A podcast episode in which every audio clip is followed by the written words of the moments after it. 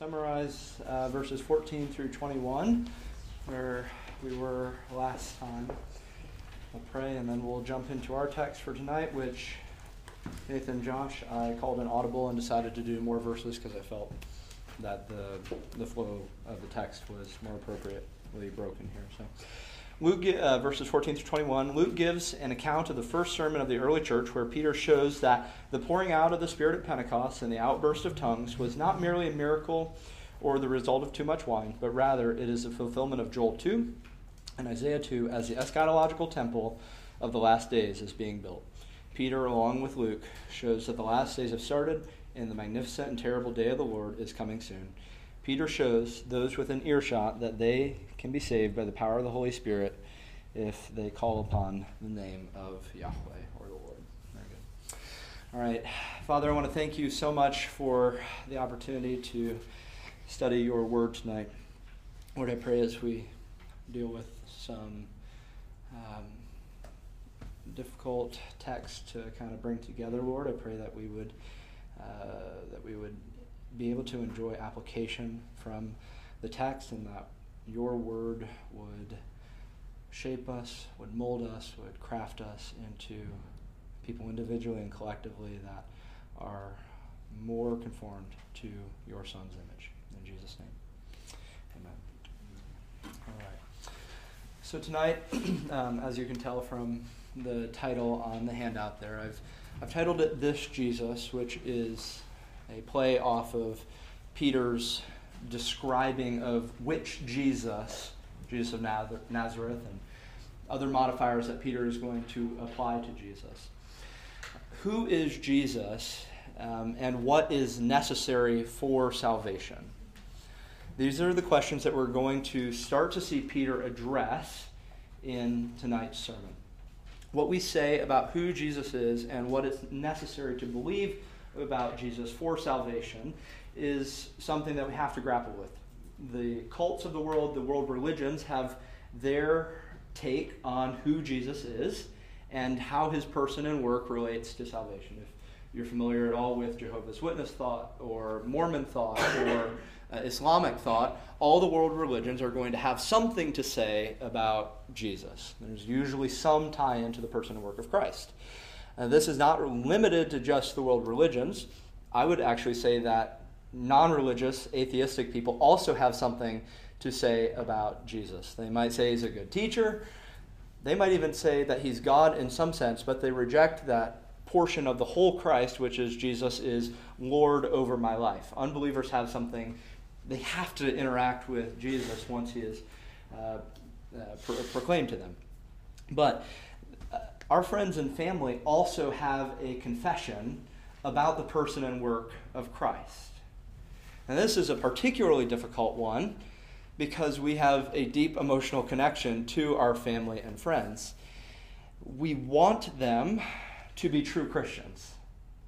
We want the people that we care about, if we really believe that Jesus is the way to heaven, we want our people to be connected to Christ too. And yet, when we're interacting with them, there, there are questions that come up where it's like, I'm not really sure that we're on the same page here about what you what it means to have faith in this person Jesus. And it's difficult because there has to be some sort of line drawn of where do we kind of move from yeah, we're on the same team to no, we're we're really not talking about the same Jesus here whatsoever at all. And so what we're going to work through tonight is uh, how, to, how to kind of draw that line in the sand. Obviously, this is not an, a comprehensive statement about everything you could say about the person and work of Christ.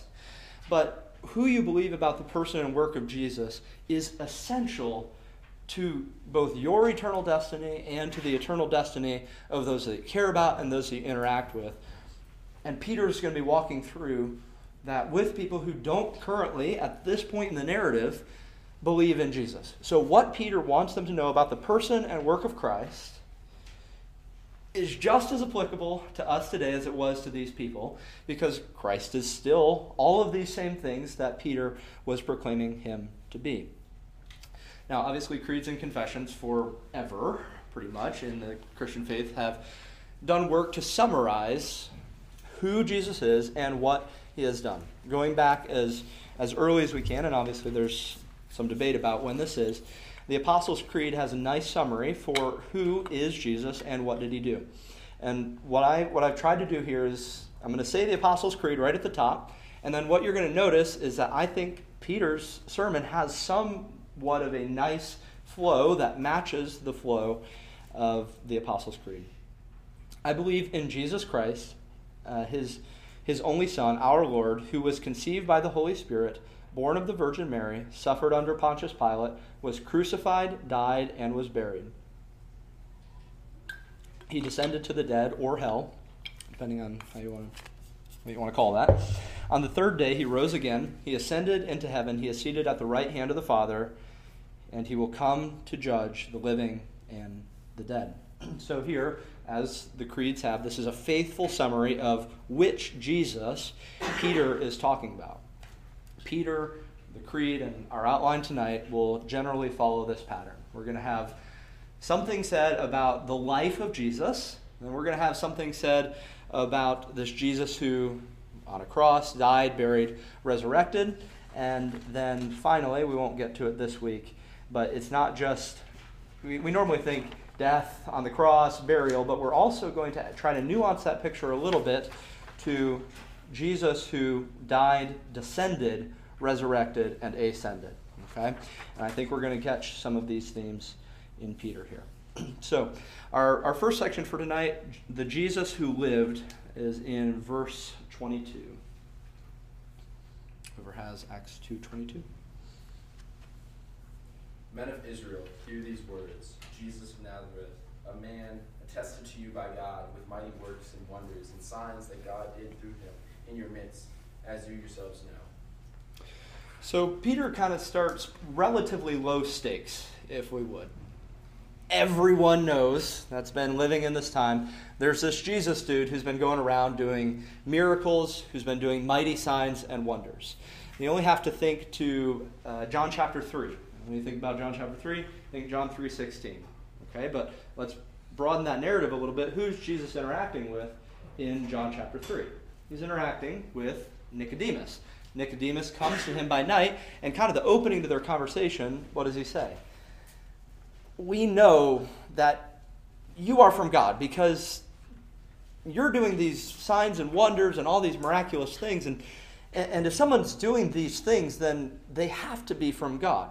That's kind of where this dialogue with Nicodemus starts before we get in being born from above and born again and all these other topics. But clearly, there is some recognition from the general populace that something different, something unusual, something miraculous is happening with the work of Christ. And God is using these miraculous things to verify that Jesus' teachings are legitimate. That is the function of the signs, among many others, to say the divine stamp of approval that Jesus' proclamation of his person and what he is doing is indeed true.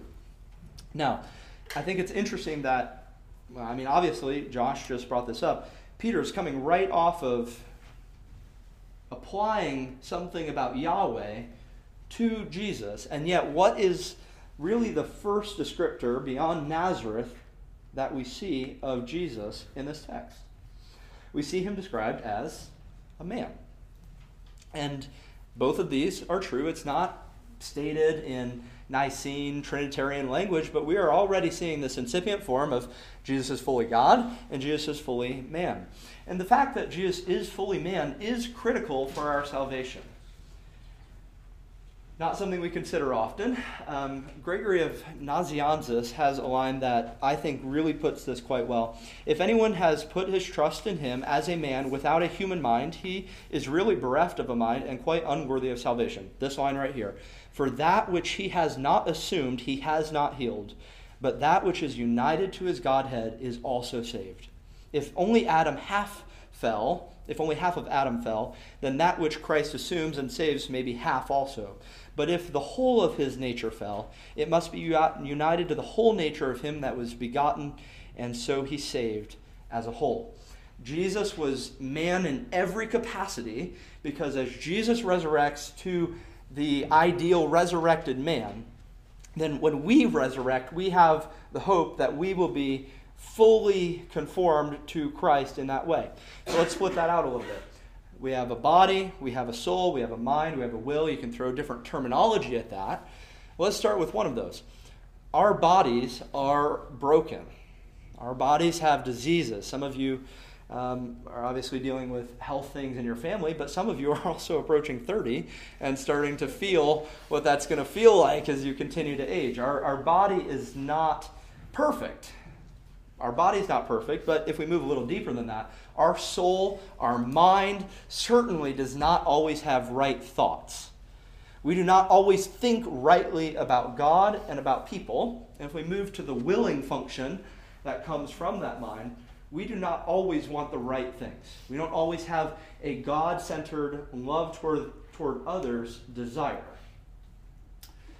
What do we want in life when we go into things like prayer group? We want our illness is healed. We want a body that actually functions as it is designed to function. We want to stop thinking, and you know it's wrong, but you can't stop thinking in this sinful pattern, okay? We want to think about God more correctly. Or I want something really badly that I know I shouldn't want.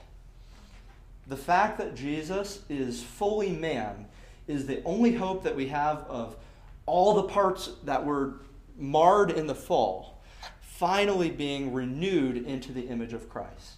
And so, right here, this is an essential portion of the person and work of Jesus that he was fully man. And because Jesus possessed these, we will be like him in all of these ways. So, that is a, just a quick snippet from Peter about the life that Jesus lived. He was a man attested to by God with a whole lot of crazy stuff going on. But let's look at verses 23 and 24. Whoever has 23 and 24. This Jesus delivered up according to the definite plan and foreknowledge of God, be crucified and killed by the hands of lawless men. God raised him up, loose, loosing the pains of death, because it was not possible for him to be held by it. Great. So Jesus really died, which that generally isn't an issue. Uh, If you go within the first couple hundred years of the church, guess what? That's an issue. If you can make it an issue, it's been an issue in church history. But Jesus really died. Um, and Peter's kind of moving up a level here when he's talking about this because it's not just the subjective kind of out there fact that Jesus died. He, he moves a step further and implicates some guilt to the audience that he's speaking to. He says, Not only did Jesus die, you guys killed him or in the context of his argument, you guys killed the Messiah. Which is quite the move up from saying that there is a guy who's done a lot of nice things around here. It's quite the step up in his argument. First, um, in understanding this, we have to see this as a classic marriage of divine sovereignty and human responsibility. The Father killed Jesus. The Father killed Jesus as a sacrifice for our sins in perfectly just fashion. Romans 3 25 through 26. And this is a little bit hidden in the English text this, as the uh, hilasterion, the uh, Greek word for the cover on the atonement seat, right? There are some clear implications that the Father is sacrificing Christ for our sins, and his blood is being applied on our behalf. Romans 3 25 through 26. Whom God put forward as a propitiation by his blood to be received by faith. This was to show God's righteousness, because in his divine forbearance he had passed over former sins. It was to show his righteousness at the present time, so that he might be just and the justifier of the one who has faith in Jesus. So the Father killed Jesus, and also humans killed Jesus sinfully and unlawfully. Um, uh, Westminster Confession places this in, in such nice language here. God from all eternity did by most wise and holy counsel of his own free will, uh, of his own will, freely and unchangeably ordain whatsoever comes to pass. Yet so as thereby neither is God the author of sin, nor is violence offered to the will of the creatures, nor is the liberty or contingency of second causes taken away, but rather established. All God has to do is stop stopping you in a specific way. And like water that's you, remove one barrier for water, and water is going to rush to that low point and fill it. And in, this, in a similar way, our sinful bent is going to rush down to the lowest point it possibly can. And, and God graciously provides some barriers, but when God just simply takes his hands off in this sense, he is sovereignly able to ordain, and yet the contingency of second causes, our will, is perfectly operative. We are the ones, they are the ones who nailed Jesus to the cross. Let's press into that second bit there that not only did Jesus live, not only did Jesus die, but then I think it's interesting that Peter takes such a moment here to implicate this crowd as guilty. So let's let's press into that idea of human guilt here for a moment. Obviously, we want to see, and this is true from the text, that it was the people who were there who nailed Jesus to the cross. But it is also equally true that it is our sin our actions that caused Jesus to be nailed to that cross. And so we have to deal with our guilt as well. This is not just an abstract idea that only the people in Jesus' day were a guilty people. We have to do business with the fact that we also have a moral culpability for our sin, and each of our smallest sins is not only taken by Christ, but is why Christ went to the cross. And I would say this gently, but I would offer that some, but not all, of the anxiety and the depression and the dissatisfaction and the not feeling like you fit in with God's people is because of guilt. It's because of guilt. Some may not experience these things in a way that you would stick a label on it and say, that's anxiety. That's depression. But on the other hand, some people in this room live with this vague sense of an unbearable internal tension that it, it's so frustrating because you can't really put your finger on it, and yet it threatens to tear you apart. And it's so frustrating because you can't quite wrap your mind around what's really going on in your heart. But there is this undeniable tension that, that just plagues your soul from day to day. And I'll be quick to balance that truth with this that there are some instances of relatively innocent suffering. Not every tension, not every difficulty is a result of a sin struggle. However, often our emotional, our mental, our relational, our heart issues, if you will, are a product of the heart idols that we're dealing with. Okay? And, and there is a moral culpability that is associated with worshiping something else besides the one true God. And so, my encouragement to you guys here tonight is to do business with your guilt. You have to come to grips with your guiltiness. And as we move through this text, Peter's going to take a people, he's going to proclaim, You are guilty. If you jump over past verse 36, they're going to respond to that guilt and say, You're right, I am guilty, now what do I do about it? We have to do business with our guilt. We will do literally anything to not have to come to terms with our guilt. We will numb ourselves, we will create noise in life in an innumerable amount of ways so that you don't have to deal with that pain. We, we mask this with drugs, whether, whether prescription or illicit. It can be pornography, it can be entertainment, things that are neutral, things that are inherently bad. We can take anything to create enough sound, enough deadening so that we don't have to hear that gonging cymbal in our soul or that tension, just something to get by without feeling like my soul is going to be shredded apart.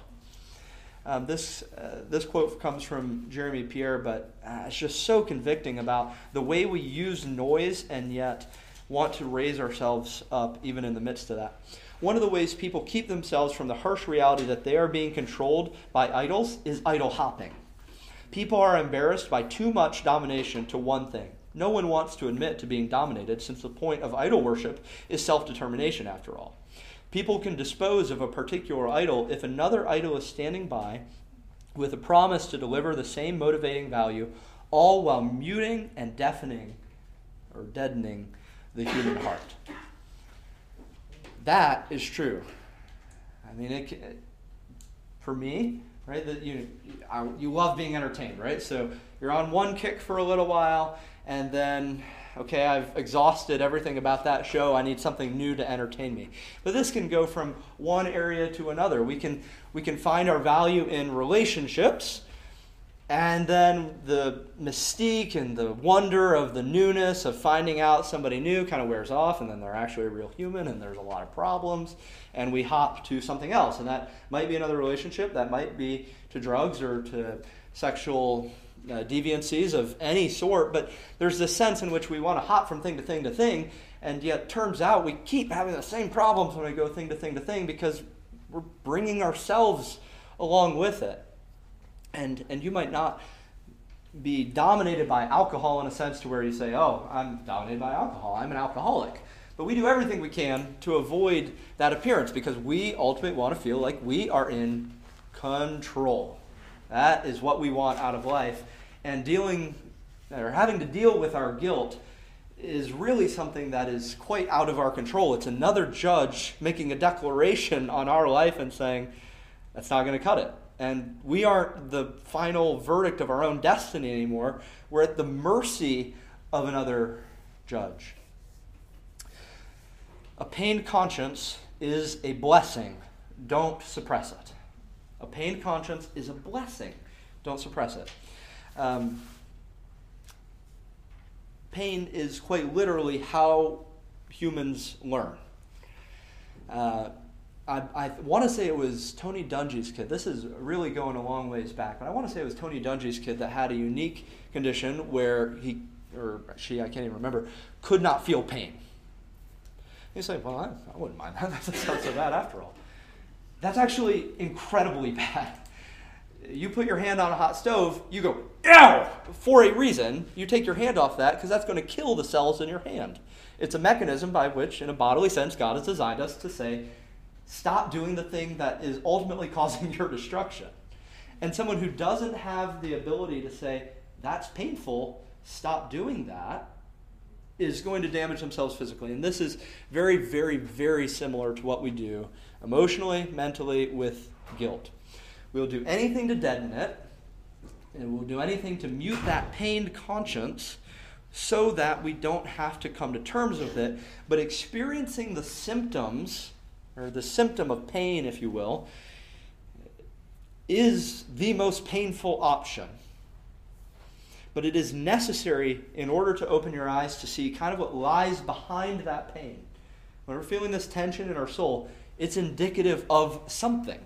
You may not know what. It might take some guidance to walk through to figure out what, what that thing is. But there's something behind these tensions that you're feeling. Um, and there is incredible freedom in ceasing to avoid the fact that you are indeed guilty.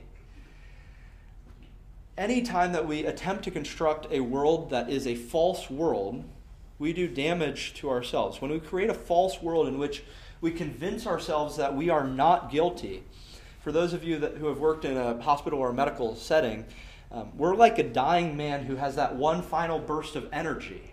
And that's, that's, a, that's a very, that's a sad sign when you see someone who's on the way down, they have that last burst because that means things are going really, really bad really fast. That's what our minds are doing. We're like numbing ourselves to this problem, giving our last burst of energy. Our minds bless us by making us feel this disgusting tension between the real world where we're sinful and this world of our imaginary innocence. When our mind throws us into that tension, that's a good thing. It's a good thing but it's only a good thing if you know what to do with that. If you handle that wrongly, it's enough to destroy a person. So, where you go from that moment, where Peter's going to take this guilty crowd, is going to be critical for how we're going to deal with guilt. Guilt can take us one of two ways it can take us a godly way to repentance or a worldly way to death. Recognizing guilt is only freeing if you receive the righteousness of Jesus' resurrection and repent of that. That is precisely where Peter is going to take people here. You're guilty. And then what does he go on to start talking about? Death, burial, well, death, descent, burial, resurrection, ascension. He's going to take them to Jesus' person and work to deal with their guilt. And that's the only way that recognizing guilt is actually freeing. Otherwise, you're just stuck in this terrible cycle of seeing the ruin of your sin more clearly and more acutely. And, that's actually that's actually quite devastating when, when you go through these processes and you learn to see sin more clearly, but then you don't take that next step to see how clearly Christ has dealt with your sin. That's where people really get stuck in a loop because then they can only see the guilt that they have now uncovered. If we stop there and we don't follow this passage through and believe in Jesus and repent, then you're just stuck. Right? So that's where I'm going to push this narrative is we have guilt, recognize it, deal with that pain, that's okay, but nowhere to turn to relieve that guilt in an appropriate in an appropriate way. So Jesus who lived, Jesus died, and then third, Jesus who descended and resurrected, and then in the coming verses we're going to see a little bit about the ascension, but for tonight we're going to cut it off after the resurrection bit, verses 24 through 32. God raised him up, loosing the pains of death, because it was not possible for him to be held by it. For David says concerning him, I saw the Lord always before me, for he is at my right hand that I may not be shaken. Therefore my heart was glad and my tongue rejoiced. My flesh also will dwell in hope, for you will not abandon my soul to Hades, or let your Holy One see corruption. You have made known to me the paths of life. You will make me full of gladness with your presence. Brothers, I may say to you with confidence, about the patriarch David, that he both died and was buried, and his tomb is with us to this day. Being therefore a prophet, and knowing that God had sworn with an oath to him that he would set one of his descendants on his throne, he foresaw and spoke about the resurrection of the Christ, that he was not abandoned to Hades, nor did his flesh see corruption. This Jesus God raised up, and of that we are all witnesses.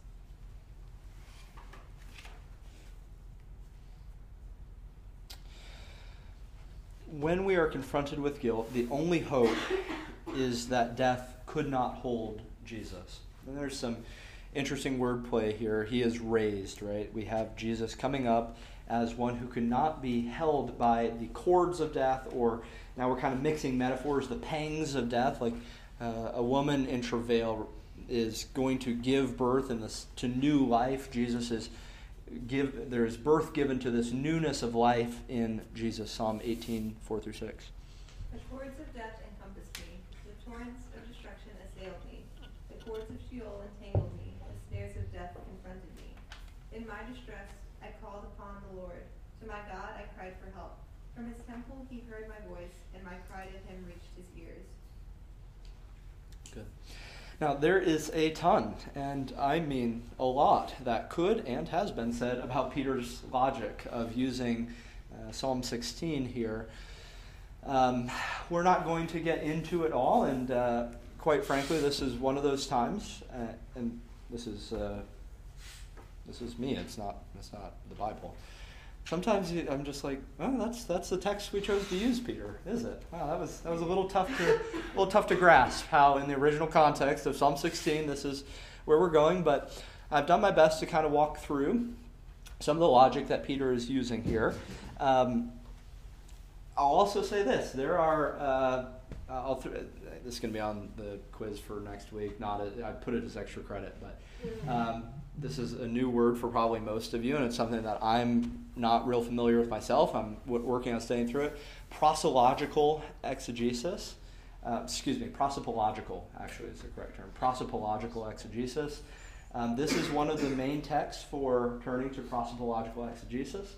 Um, if I'm confusing you by the term itself, go ahead and tune me out for the next like two minutes.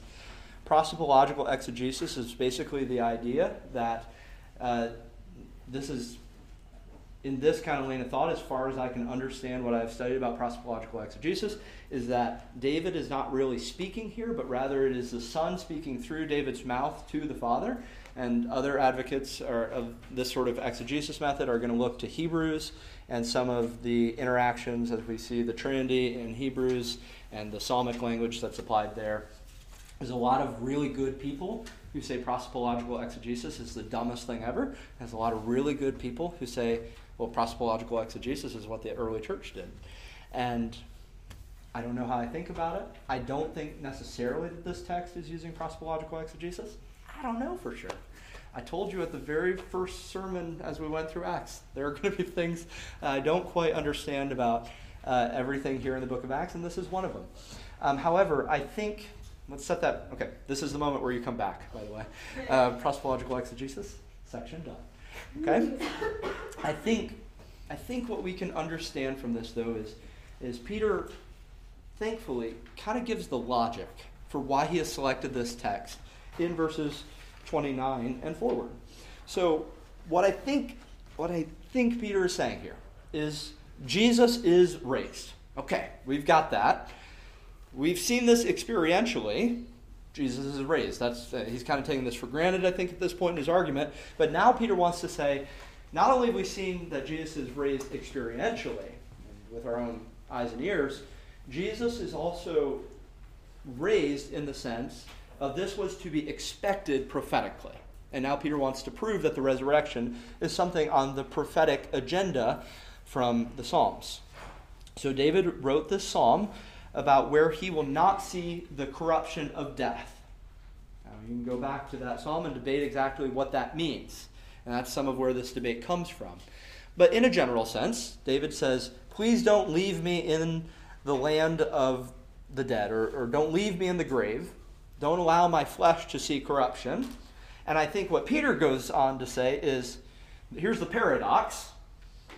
And there's a lot of things about what Herod did with the tomb of David and all these different things that could have been around Peter when he's saying this. We don't know. What I think Peter's saying is here's the paradox, guys. David's right over there and he's very dead. So either this psalm is wrong or this wasn't supposed to be about David from the beginning. Mm-hmm. David was speaking prophetically about someone else who would not remain in the land of the dead, and his flesh would not see corruption. And so the idea here is the solution that Peter's proposing is that David understood that in the context of the Davidic covenant, God promises that one of his, son, one of his sons would sit on the throne forever. David recognizes that he's going to the grave. But a greater David must come after him, who, who God will not leave in the realm of the dead, but will be raised to new life. And we see this sort of language where David is referred to sitting on the thrones and the prophets, where you know David the king will be back on the throne, and obviously this is just language for the Davidic line as a whole. And so I think what Peter's saying here, here's the paradox: David's dead, very dead. His bones are over here, and yet this psalm is true.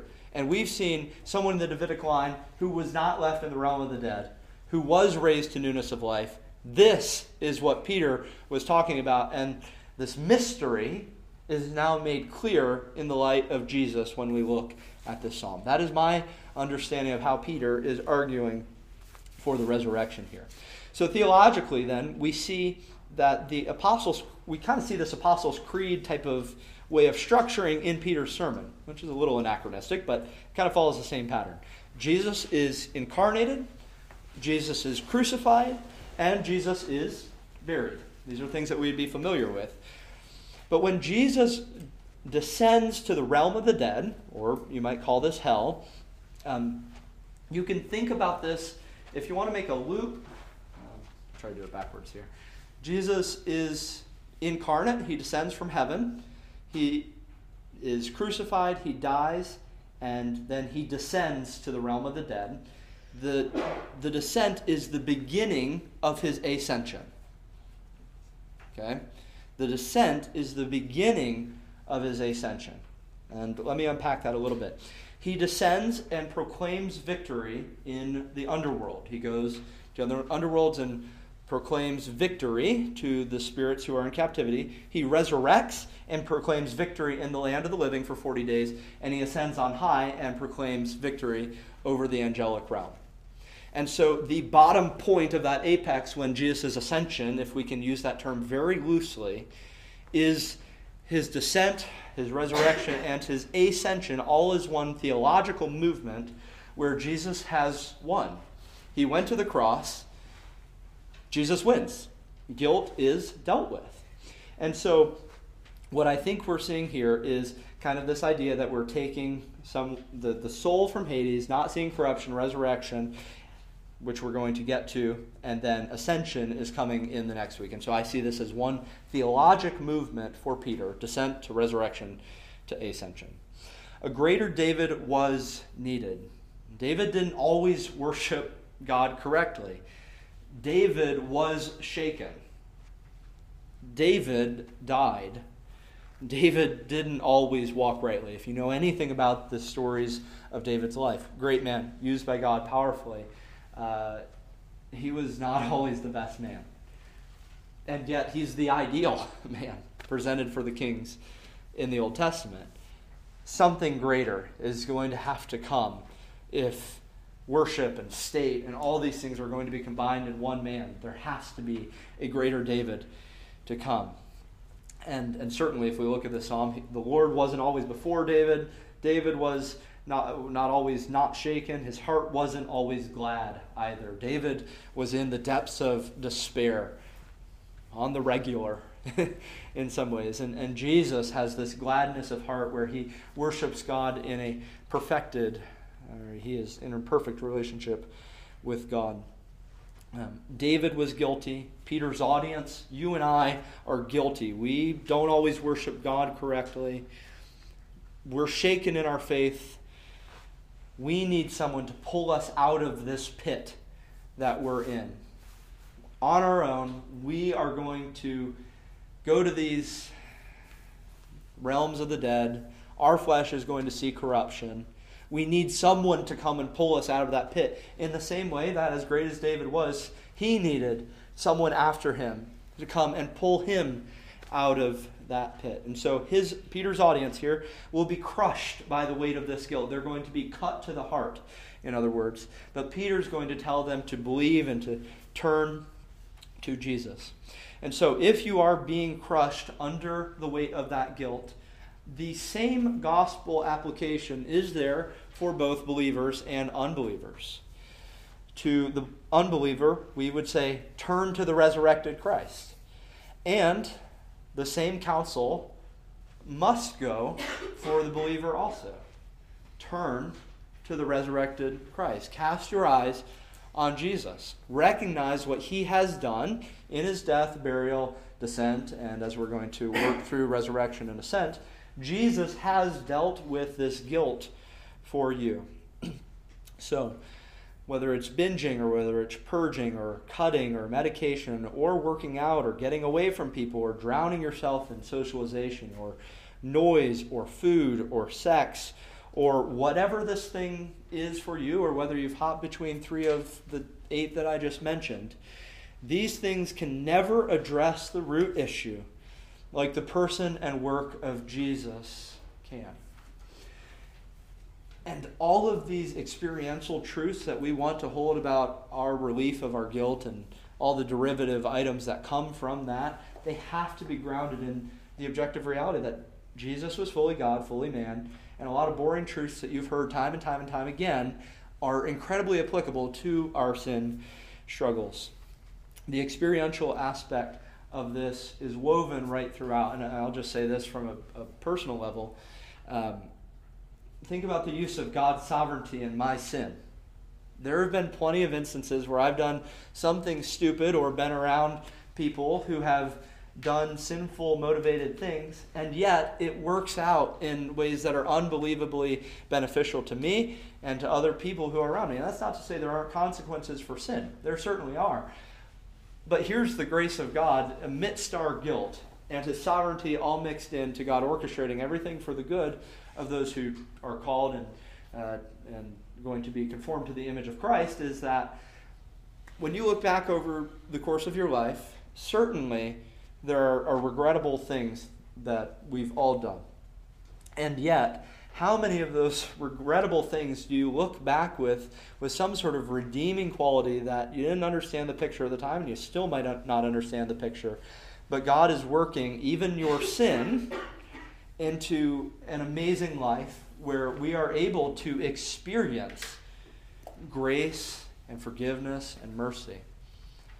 This is only loosely connected through the fact that it's Peter, but one of the most interesting verses, a lot of interesting verses about angels in the New Testament, but for Peter, one of the interesting verses is that the angels desire to look in upon what we have. What an odd comment. And warp your mind even a little bit further, Paul says there are elect and implying non elect angels, in the same that there's elect and non elect humans. There's a lot to go into there. But what's weird to me is that the angels desire to look into the grace that we've received. There are plenty of angels who have sinned, but God has a special relationship with humanity where there is going to be grace and forgiveness for his people because of what Jesus did as the shepherd for those people. And so, this is not a license to sin more, but what it is to say is that where sin abounded, grace did much more abound in the life of believers. And God is truly working all of these things to good. And so, as Peter puts them through the wringer here of guilt, we also must see that grace is the flip side. And Paul draws this out so beautifully. Behold the kindness and the severity of God. These are two truths that will forever be held in tension is that God is a gracious God to us, and yet our sin is taken so seriously that Jesus had to go through this on the cross. So, instead of loving other things more than God, because our older brother Jesus went before us in perfection, overcoming death, we can kind of experience these things that are seen in the psalm. We are able now to desire God above all things. We're able to have rightly ordered affections. How often do we take subordinate affections and make them ultimate affections? Things that are good, family, working out. I mean, you can name anything. Uh, serving in the church, teaching. These are subordinate to the ultimate end, which is to know and to love God. Now we are able to, by Jesus being crucified and resurrected, we are able to have our affections ordered properly to where we love God. And this, I saw the Lord always before me, having God in front of us, then results in stability. We're not going to be shaken. It results in a gladness in God's presence. If you look at the world, there's a whole lot of numbing and medicating that goes on because if they actually came to terms with their guilt, it would crush them. And some people have the clarity of mind, and it does crush them. Christians have the unique opportunity to be logically consistent and glad. We have a unique position to where we don't have to make uh, an imaginary world up in order to be glad.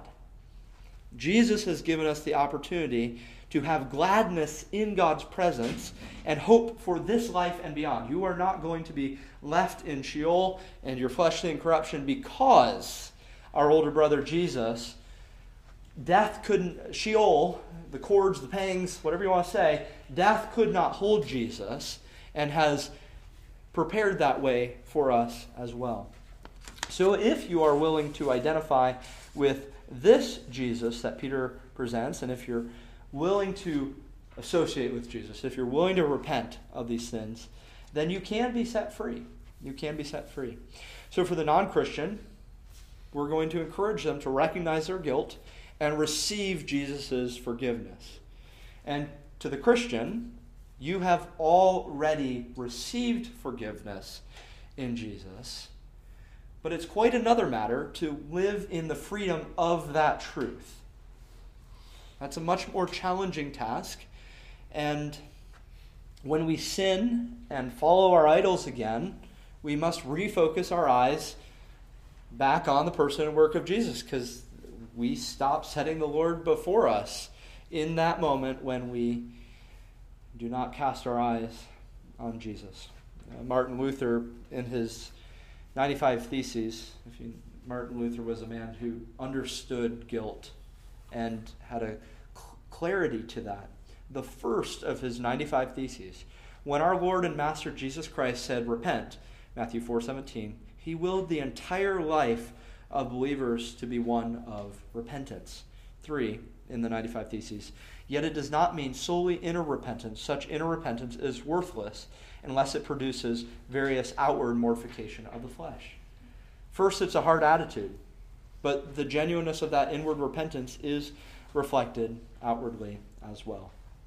So, whether this is your first time truly repenting, or you've been a Christian for 50 years who's had to confess sin and then the same sin time and time and time again, or you've had numerous sins which all trace back to the same root issue, and you've had to confess that time and time and time again, this one thing is sure is that Jesus continues to be in the business of declaring those who crucified him not guilty. Remember, Jesus is still acting. That's where this book started. And Jesus is, through the keys of the kingdom, in Peter and the church, he's going to say, not guilty. These people are not guilty. And Peter's proclaiming this message of repentance. Luke 18 9 through 14. He also told this parable to some who trusted in themselves that they were righteous, and treated others with contempt. Two men went up into the temple to pray, one a Pharisee, the other a tax collector. The Pharisee, standing by himself, prayed thus God, I thank you that I am not like other men, extortioners, unjust, adulterers, or even like this tax, tax collector. I fast twice a week, I give tithes to all that I get. But the tax collector, standing far off, would not even lift up his eyes to heaven, but beat his breast, saying, God, be merciful to me, sinner. I tell you, this man went down to his house justified, rather than the other. For everyone who exalts himself will be humbled, but the one who humbles himself will be exalted. Obviously, that text is one that is, I think, leaning more towards an initial justification. But I see no harm in relishing and digging into the well of the publican's words there far into our Christian life. And we say, just as it was at the beginning, God, I am still not worthy of your grace or your forgiveness. I never will be, and I am just as guilty as I could be, and you have chosen to forgive me. So, no, the person and work of Jesus matter. Jesus was the greater Son of David and Messiah who came in human flesh. He lived a perfect life, was crucified on our behalf, was buried, descended to hell, as in the realm of the dead, was raised to new life, and ascended to the right hand of the Father. Knowing that, do this. Recognize that you're as guilty and in need of a Savior as those who actually, in the hands on sense, crucified him. Don't suppress the pain alarms that scream of a guilty conscience.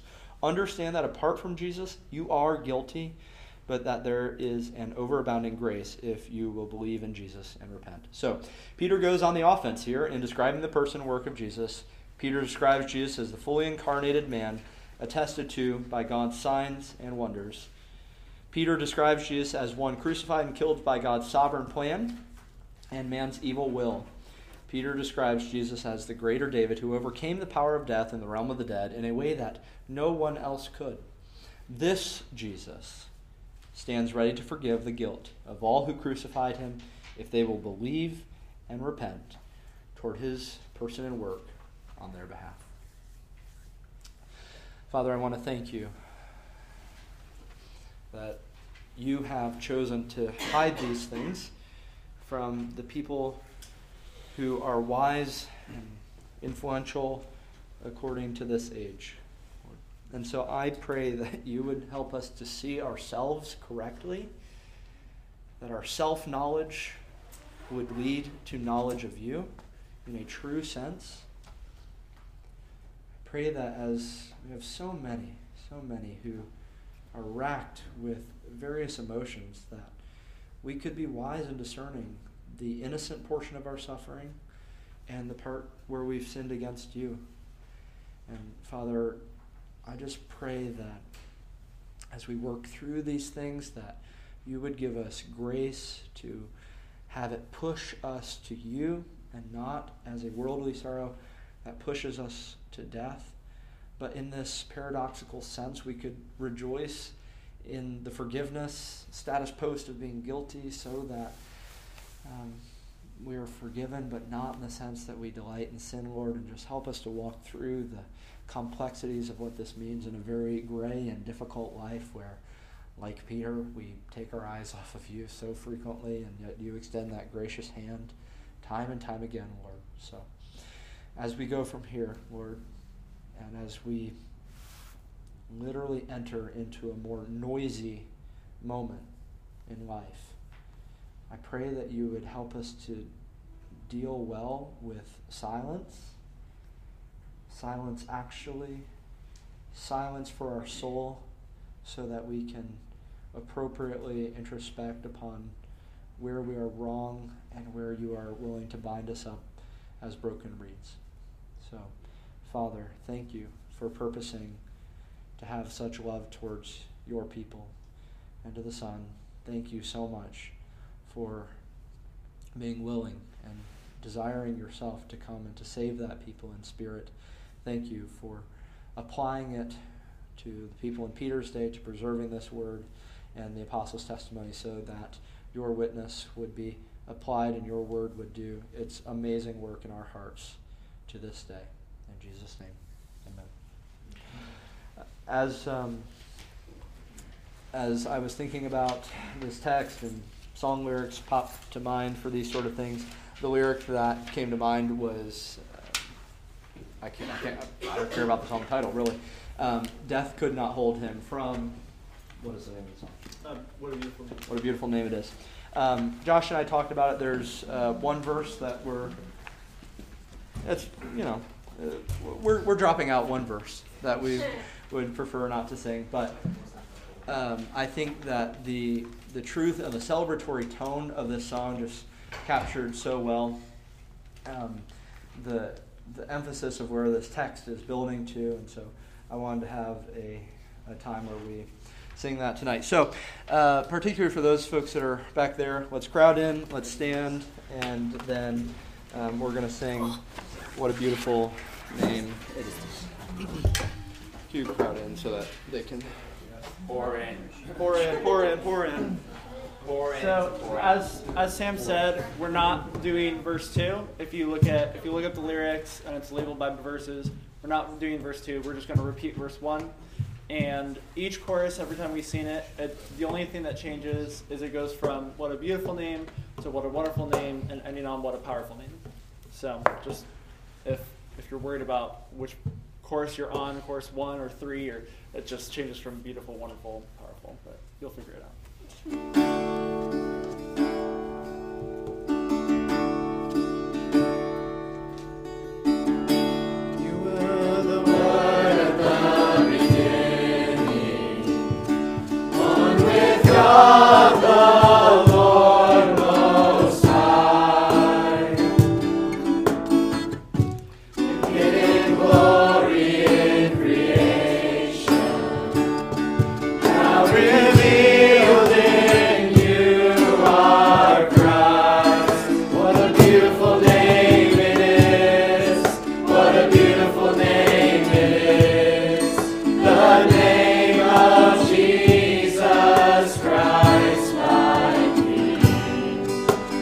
Beautiful